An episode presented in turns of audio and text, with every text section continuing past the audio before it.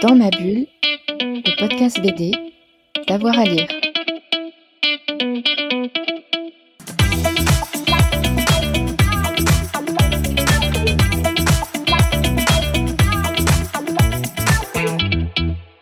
Bonjour à tous et à toutes, bienvenue dans ce nouvel épisode de Dans ma bulle, votre podcast 100% BD avec euh, Avoir à lire. Aujourd'hui, on va s'arrêter sur une des nouveautés de la rentrée qui nous a euh, passionnés, qu'on a beaucoup aimé, que j'ai beaucoup aimé. Euh, je vais parler en mon nom, ça s'appelle L'homme à la tête de lion. C'est chez Sarbacane. On va aller dans les coulisses des cirques au 19e siècle avec un, un homme qui a une pilosité particulière, Xavier Coste. Bonjour. Bonjour. Alors, euh, Xavier Coste, on, vous connaît pour euh, votre travail sur euh, différents albums, hein, notamment en 1984, l'adaptation ou A comme Eiffel, pour citer les dernières. Vous voici de retour au 19e siècle pour une histoire de cirque et l'histoire d'un personnage surtout. Comment est, née l'idée de cet album? Ben Alors, quasiment tous mes projets naissent d'une envie graphique. C'est vrai que chaque album prend entre un an et deux ans de travail et du coup, si j'ai pas véritablement envie de dessiner le sujet, euh, c'est pas la peine. Ça m'arrive d'avoir des histoires qui m'intéressent en tant que lecteur, mais que j'ai pas envie de dessiner. Et en fait, le moteur de ce projet, tout simplement, ça a été une photo d'un homme à la tête de lion euh, que j'ai découvert il y a 6 ou 7 ans et euh, j'ai trouvé que c'était assez incroyable déjà à voir. Et puis, je me suis aperçu qu'on avait assez peu de choses euh, sur sa vie. On a quelques photos, on a des affiches de cirque. Et moi, j'aime bien quand il n'y a pas trop de, pas trop de choses que ça me permet de prendre un point de départ euh, existant, mais ensuite ça me laisse place euh, à l'imaginaire. Donc euh, dès le départ, je savais que j'allais faire une histoire entièrement fictive, mais mais mais inspirée par un personnage réel. Mmh. Cet homme à la tête de lion, c'est le 19e siècle, c'est le temps des frics, véritablement, donc où on s'amuse à trimballer tous les gens qui ont une particularité. Est-ce que l'époque aussi vous intéressait? Vous avez fait déjà plusieurs albums euh, côté un peu 19e, début, début 20e. Euh, est-ce que, est que ce moment-là euh, vous passionne? Bah, En fait, c'est vrai que c'est une époque que j'aime beaucoup, mais j'avais l'impression d'avoir fait le tour. Et je m'étais promis que je referais plus d'albums entre guillemets historiques. finalement, le moteur du projet aussi, c'est que ça me permettait de faire des décors que j'avais jamais fait en dessinant New York euh, au début 1900. C'est, euh, c'était tout nouveau. En fait, j'ai beaucoup dessiné Paris euh, à travers l'histoire, que ce soit avec mon album Rimbaud l'indésirable ou à comme Eiffel. Et, et si j'ai pas un nouveau défi à chaque projet, j'ai un, peu l'impression des fois de me répéter. Euh, du coup, euh, pour moi, l'objectif c'était de faire une BD avec un avec un arrière-plan historique, mais mais que ça, ça me laisse une grande liberté et et même si je me, c'est des personnages euh, vraiment existants, on a un contexte général, mais euh, pour moi, c'était une sorte de rêverie sur un imaginaire, euh, un imaginaire de, cette époque-là, et, je voulais surtout pas que ce soit quelque chose de très documentaire ou documenté. Mmh. On, est à la naissance du cinéma, donc on, est sur un point de bascule véritablement. Ça vous intéressait, ça, une époque qui est en changement, en transition? Ouais, parce que c'est quelque chose euh, qui me touche beaucoup et que je voulais traiter depuis longtemps. Euh, j'ai même été tenté de faire ça sous forme d'autobiographie, parce que c'est quelque chose que je ressens dans le monde de la BD et de la littérature en général, euh, où euh, le, le, nombre de lecteurs euh, s'effrite un peu et on, on, parle toujours de bonne santé du milieu littéraire et de la BD en particulier. Mais en fait, il faut savoir aujourd'hui que presque 70% des ventes en France en BD, c'est du manga. Donc finalement, euh, les, les, les, BD que je fais, euh, j'ai l'impression d'être un irréductible. Euh, je propose des romans graphiques avec une pagination assez lourde. En plus, on essaye de faire des livres objets. C'est des livres assez chers, mais c'est vraiment à contre-courant des modes de consommation actuels. Et, euh, et je trouve qu'on retrouve un peu ce côté-là euh, dans le cirque. Parce que justement, pendant toute la BD, les personnages se demandent jusqu'à quand ils vont pouvoir continuer à gagner leur vie comme mmh. ça. Parce que moi, je suis heureux de faire ce métier, mais, euh, mais, il faut que j'ai des lecteurs pour, euh, pour, pouvoir, pour pouvoir en vivre, inévitablement. Et j'ai l'impression, effectivement, de, euh, de travailler sur un, un, média qui est malheureusement en déclin et, et j'essaye de tout faire avec mon éditeur pour que le livre ait une vraie plus-value. On apporte beaucoup de soins à la fabrication pour vraiment euh, ce soit un objet et ça arrive régulièrement que des lecteurs m'écrivent pour euh, savoir s'ils peuvent acheter mes livres en e-book, mais pour moi, ça n'a pas de sens. En fait, j'essaie de me battre contre tout ça, mais, mais, mais, je, mais je pense malheureusement que, euh, que la lecture sur tablette et les mangas ont, gagné. C'est un peu ce qui, ce qui arrive. Alors, vous avez un personnage, euh, Hector Bibrovski, j'espère que je l'ai bien prononcé, qui est justement intéressant pour ça, parce que lui, il est en, en plein doute avec une attirance et, euh, et un rejet un petit peu de, l'humanité et de son époque, hein, ce qui transparaît dans, son époque et, peut être aussi euh, appliqué à lui-même. Comment vous le voyez, vous, ce personnage? Comment vous l'avez construit? Euh, j'ai mis du temps à, le construire, à lui donner une identité. Euh, c'est vrai que généralement, j'aime bien euh, me mettre dans la peau d'un personnage, essayer de comprendre son mode de pensée. Et comme là, c'est un personnage dont on a simplement des photos, euh, il fallait vraiment tout imaginer. Euh, ça m'est arrivé de travailler sur le passé, euh, par le passé sur des biographies où on avait un peu les grandes lignes de la vie du personnage, on avait des lettres, donc on savait comment il s'exprimait. Là, c'était pas le cas, donc il a fallu créer vraiment euh, une manière de penser, une manière de s'exprimer.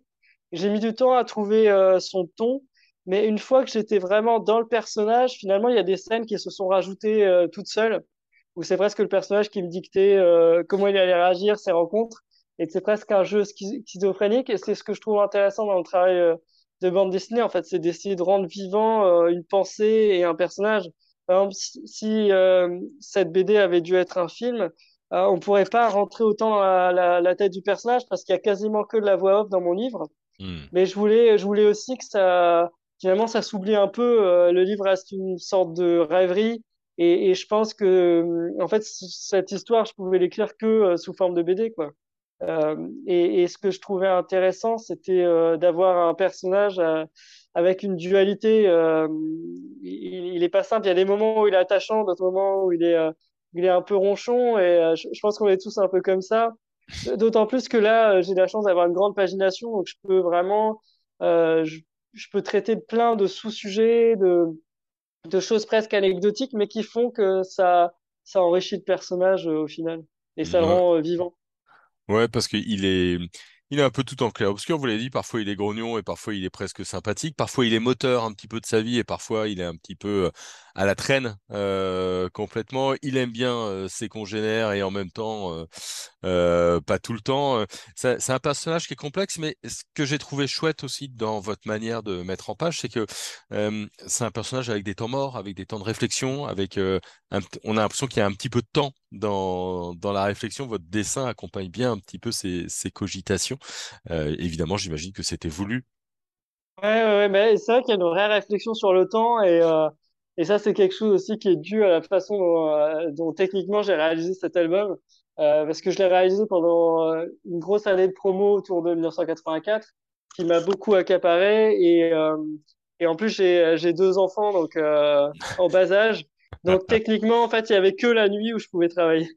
Donc, c'est un livre que j'ai réalisé. Euh, je, enfin, je trouve que ça a son importance de dire. En fait, c'est pas mais à, des heures où tout le monde dort et, du, et où moi-même je devrais être en état de, sommeil. Et je trouve que du coup, ça se ressent dans certaines séquences qui sont un peu oniriques et qui justement sont un peu hors du temps. C'est quelque chose que que je recherchais en fait, d'avoir des moments de calme comme ça, des moments, euh, des moments à soi pour réfléchir.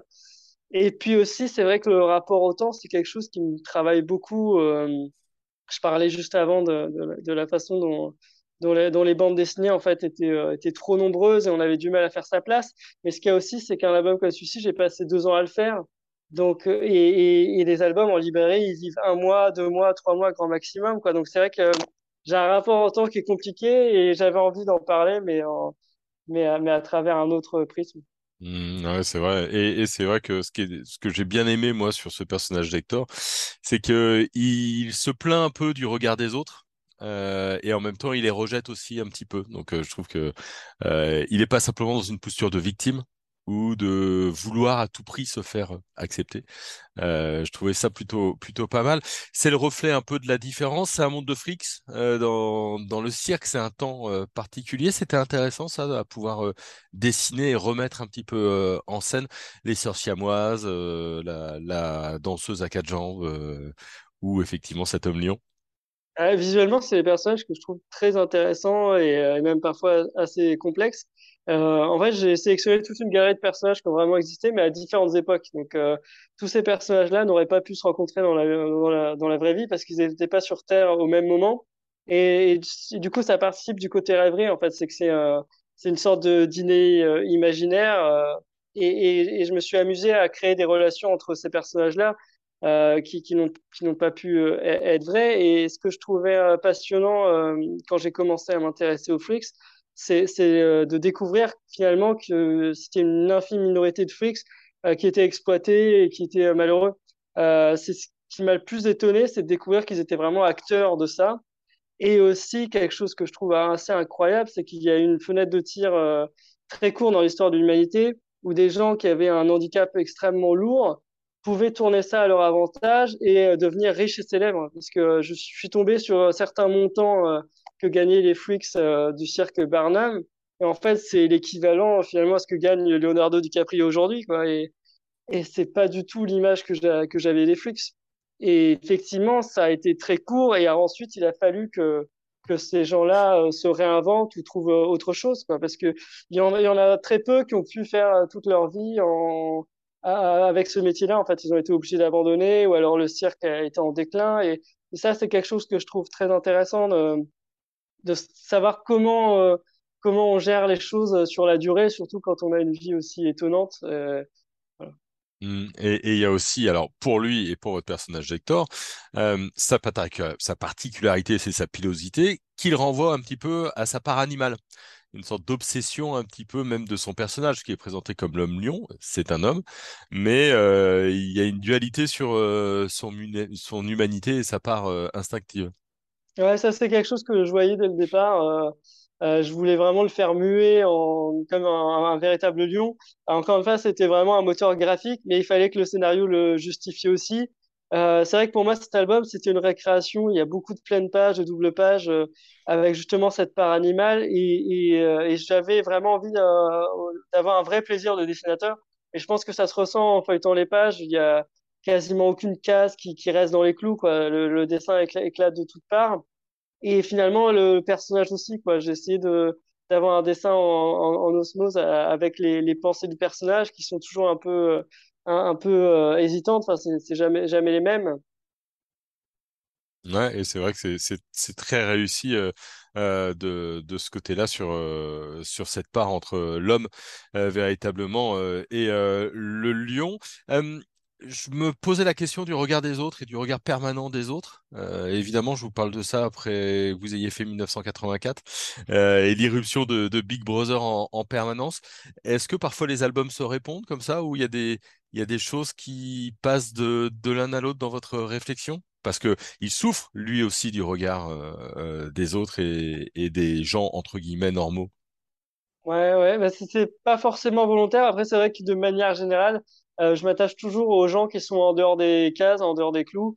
Et, euh, en fait, j'ai une vie euh, tristement euh, simple et, et, et, comment dire et absolument pas compliquée. Mais j'adore me projeter dans des personnages comme ça, torturés, que des, des vies de, des, des vies incroyables. Et, et, et du coup, c'est des choses qu'on peut retrouver. Après, je me suis amusé dans cet album-là à glisser plein de clins d'œil à tous mes anciens albums. Et, euh, par exemple, euh, il y a des passages où il va citer du Rimbaud. Euh, il y a un passage aussi où on va parler du peintre Egon Schiele. J'ai fait un album sur lui.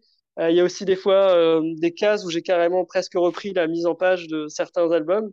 Et, et du coup, j'avais envie de, de, de, de faire des, des, petites citations comme ça. Et je pense que on, on, on, a tous en tant qu'auteur des, des, sujets qui nous travaillent et même si on a l'impression de faire un album radicalement différent parce que c'est vrai qu'il y a un monde entre 1984 et celui-là euh, je ne serais pas étonné qu'il y ait vraiment des similitudes.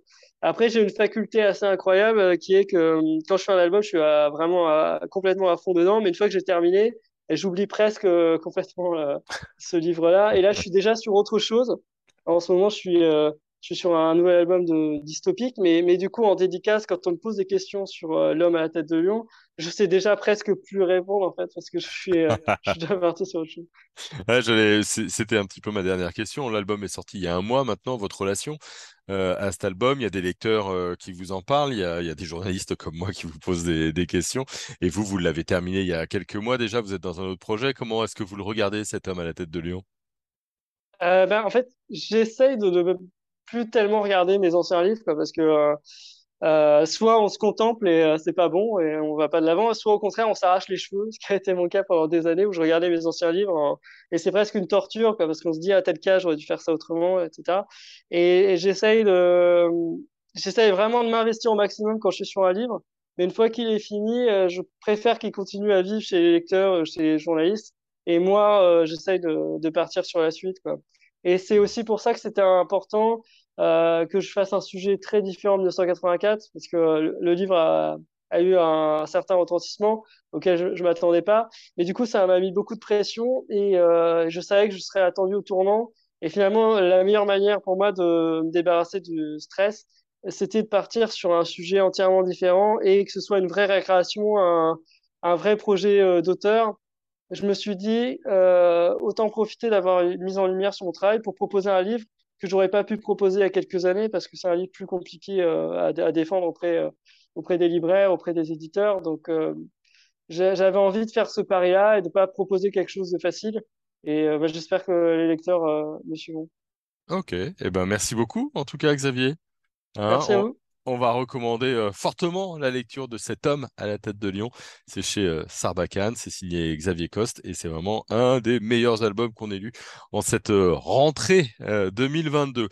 dans ma bulle, c'est terminé pour aujourd'hui, mais on a un peu plus de 160 épisodes hein, en archive, donc vous pouvez continuer à faire un petit bout de route avec nous et on se retrouve très vite pour de nouvelles aventures. Bonne journée à tout le monde. Dans ma bulle, le podcast BD, d'avoir à lire.